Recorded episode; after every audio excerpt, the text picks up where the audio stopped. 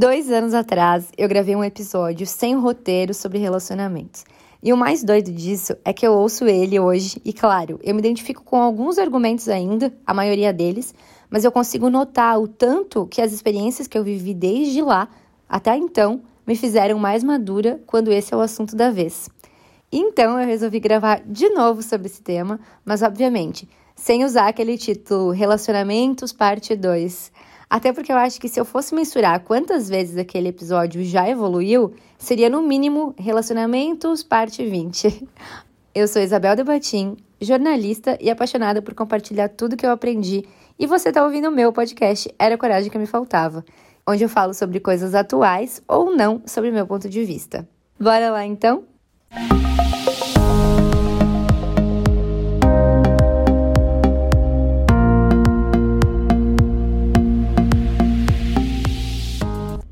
Gosto demais desse assunto. Gente do céu, vocês não fazem ideia. Eu amo falar sobre relacionamentos e como eles são importantes pra gente, pro nosso autoconhecimento, pra evolução, pra evolução terrena e a espiritual com toda certeza. As pessoas que nos permitimos nos relacionar, elas dizem muito sobre nós e sobre o que a gente precisa ver de pertinho também.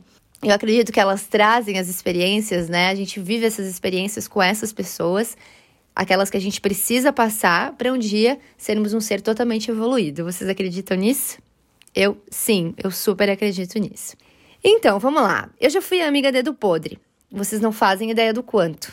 Eu já fui amiga que todas as amigas, mas todas mesmo, namoravam e eu não. E como que eu me sentia em relação a isso? Na época, péssima, obviamente. E o que, que eu fazia então para solucionar o que eu achava que era um problema? Eu corri atrás de outros problemas que também tinham problemas. Eu queria resolver todos os problemas do problema e os meus sempre ficavam para depois. E eu demorei muito para entender que as pessoas, elas nem sempre querem ser ajudadas. Por mais que a gente veja que elas precisam de ajuda, tem gente que realmente não quer ser ajudada e ponto final. E isso desgasta qualquer relação ou qualquer possível relação. Quando a gente se coloca no lugar de super-heroína ou de super-herói de alguém, automaticamente a gente vai deixando os nossos problemas serem resolvidos apenas pela felicidade que a gente sente em se dedicar a essa outra pessoa. Bom, é, eu não acho que essa seja uma forma errada de agir. Afinal de contas, eu também aprendi que certo e errado é só uma questão de ponto de vista. Mas eu acredito de verdade que essa forma de iniciar um relacionamento é totalmente ineficaz. E então a gente chegou no ponto que eu quero falar de amor próprio, porque eu acho que tem tudo a ver. Sim, tem tudo a ver é, a forma como a gente lida com o nosso amor próprio, com os relacionamentos que a gente atrai. Eu já ouvi muito, mas muito, as pessoas dizerem assim: ai, Bel, mas esse assunto aí, esse papo de amor próprio é muito chato. Entretanto, e felizmente, atualmente eu tenho ouvido muito mais pessoas dizendo que reconhecem a importância de a gente manter esse assunto em evidência todos os dias. E eu fico muito feliz por isso, porque é uma coisa que eu defendo demais. Quando a gente sabe o que a gente quer e o que realmente nos faz bem, e quando a gente se ama acima de tudo, e isso não é egoísmo, acho que fica mais fácil de a gente entender que existem situações em que a gente não se encaixa. Entretanto, se esse problema for solucionável, ok, a gente pode se inserir nesse contexto. Mas quando isso realmente faz mal para a gente mesmo, né, nos faz mal, e o amor próprio está em evidência, a gente não se permite ficar emaranhado em algo que só desgasta os nossos relacionamentos ou nos desgasta emocionalmente. Resumindo, de forma prática, a gente não aceita migalha de pessoas que acham que oferecer migalha é o suficiente. Mas voltando às experiências, que são a base de tudo que eu vou falar aqui nesse episódio, eu passei por perrengues, mas perrengões grandes e também uns meia-boca.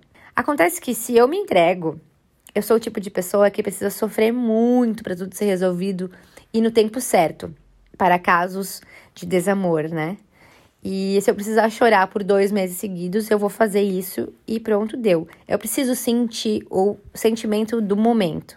E no vai e vem dos acontecimentos, eu sempre esquecia de olhar um ponto importante, que é claro, ninguém além de mim poderia fazer escolhas para minha vida, só eu. Ao invés disso, eu procurava defeitos físicos principalmente, e de personalidade também.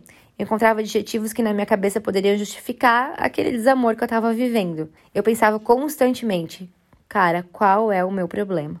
Eu demorei para perceber que, na verdade, a única coisa que me mantinha em relacionamentos rasos era eu mesma, que deixava de ser eu mesma. E isso não é um defeito. É só falta de olhar para dentro de mim e reconhecer os meus valores reais.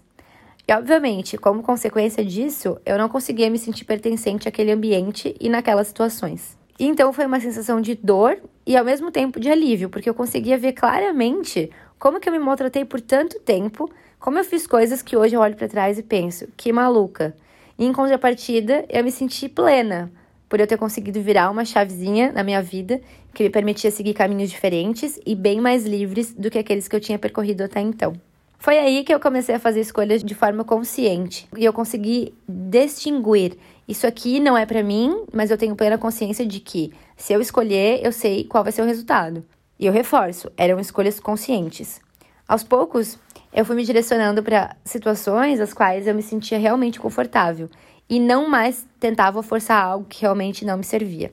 O que me impedia de chegar nesse patamar sempre foi o medo de perder.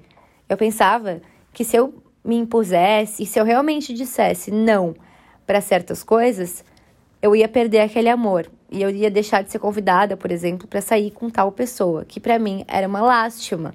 Eu não queria passar por isso. Eu queria ter o que eu tinha e que na verdade não era nada. Hoje eu olho para trás e eu vejo quanto tempo eu me permiti me sentir assim. Quanto de mim eu deixei guardado porque eu tinha medo de perder algo que eu nem tinha. A gente não perde aquilo que não tem. E no fim das contas, a gente nem deve acreditar que a gente tem algo, porque isso é posse. Eu trabalho com política há alguns anos e eu sempre ouvi muito as autoridades com quem eu lido, é, que possuem cargos, dizerem o seguinte: eu não sou secretário, eu não sou vereador, eu não sou prefeito, eu não sou presidente. Eu estou secretário, eu estou vereador, estou prefeito, ou seja lá qual cargo for. Sou estranho gramaticalmente, né? Parece que não combina, mas o conceito é muito claro e ele já está informando que ele não será aquilo para sempre, que ele está passando por um cargo, que ele está passando por uma fase. Ele está, mas ele não necessariamente é.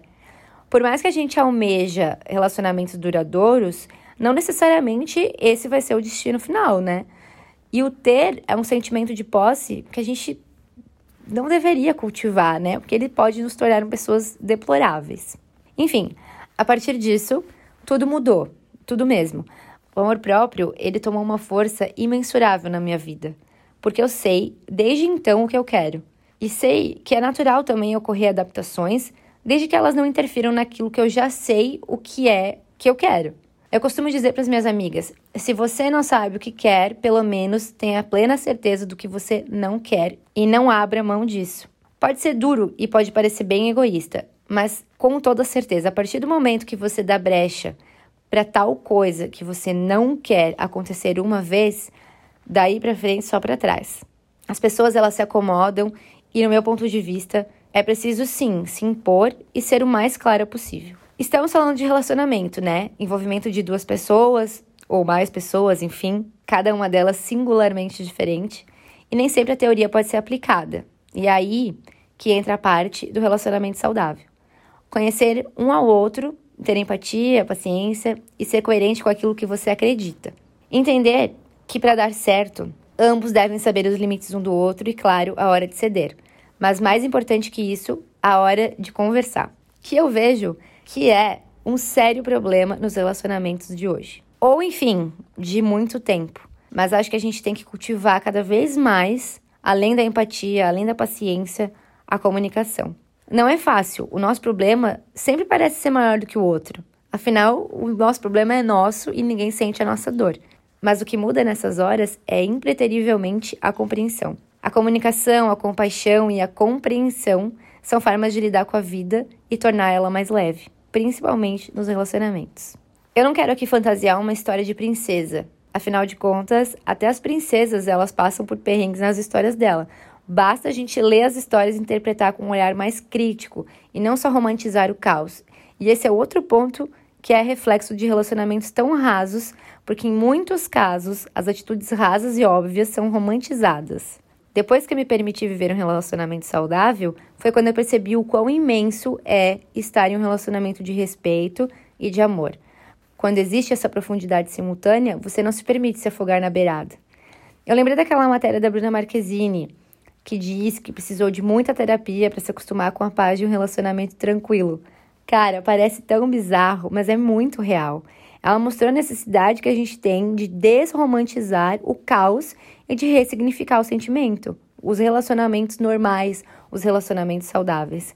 Assim como ela disse, quando a gente se permite ter um relacionamento saudável, a gente desconstrói a ideia de que para ter um relacionamento, ele tem que ser pelo conflito, e aí a gente começa a dar espaço para um amor que é baseado em admiração, em respeito e em tranquilidade. Como que vocês têm lidado com os relacionamentos de vocês? Gente, esse foi mais um podcast Era a Coragem que Me Faltava. Hoje com esse tema que eu amo de paixão, os relacionamentos saudáveis preferencialmente. Ouçam os demais episódios e sejam sempre muito bem-vindos aqui. Um beijo e até a próxima!